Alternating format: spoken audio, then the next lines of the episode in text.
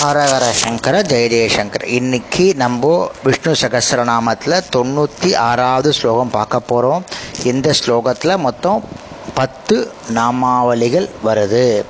சனாத் சனாதன தமக கபில கபி ரவ்யக. ஸ்வஸ்தித ஸ்வஸ்திகிருத்து ஸ்வஸ்தி ஸ்வஸ்திபிக் ஸ்வஸ்தி தக்ஷிணக அப்படின்னு ஸ்லோகம். இந்த ஸ்லோகத்தில் பத்து நாமாவளிகள் வருது. சனாத். அனாதியான காலரூபியாக இருப்பவர்.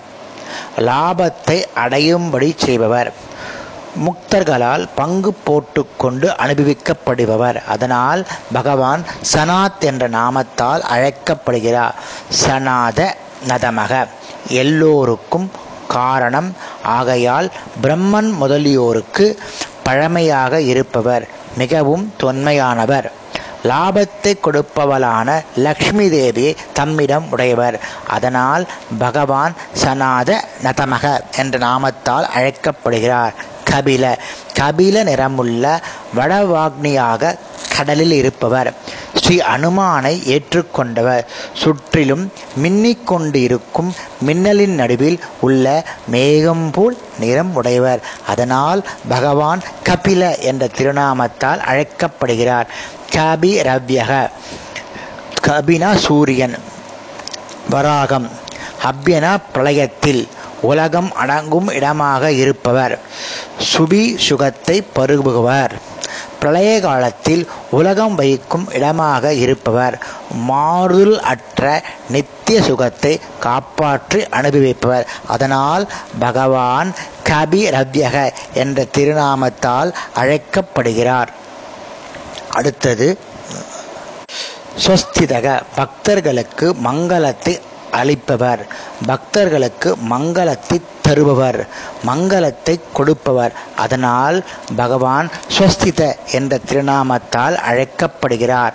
ஸ்வஸ்தி கிருது மங்களத்தை செய்பவர் நல்லதை உண்டு பண்ணுபவர் தம்மை குணங்களுடன் அனுபவிக்கும்படி முக் பக்தர்களை ஆசிர்வதிப்பவர். அதனால் பகவான் ஸ்வஸ்தி கிருது என்ற நாமத்தால் அழைக்கப்படுகிறார்.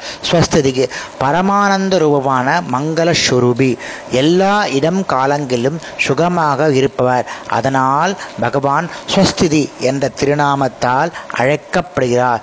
ஸ்வஸ்திதி புக் பக்தர்கள் மங்களத்தை அனுபவிக்கும்படி செய்பவர் மக்களில் மங்களத்தை அனு மங்களத்தை கொடுக்கறது மட்டும் இல்லை மங்களத்தை அனுபவிக்கும்படி செய்கிறது அது ரொம்ப பெரிய விசேஷம். அதை அதை யூட்டிலைஸ் பண்ணுறது அதாவது தானம் கொடுக்குறோம். தானம் போல யூஸ் படுத்துகிற அதை யூஸ் படுத்த வைக்கிறார் பாருங்க. அதான் அனுபவ மங்களத்தை கொடுக்கறது மட்டும் இல்லை அதை அனுபவிக்கும்படி செய்பவர். மங்களத்தை அனுபவிப்பர் சுகத்தை அனுபவிக்கும்படி செய்வர். அதனால் பகவான் ஸ்வஸ்தி புக் என்ற திருநாமத்தால் அழைக்கப்படுகிறார். ஸ்வஸ்தி தட்சிணக மங்கள ரூபமாக விருத்தி அடைபவர்.